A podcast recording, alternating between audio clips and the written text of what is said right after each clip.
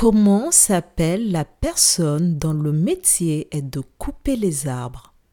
Je répète, comment s'appelle la personne dont le métier est de couper les arbres?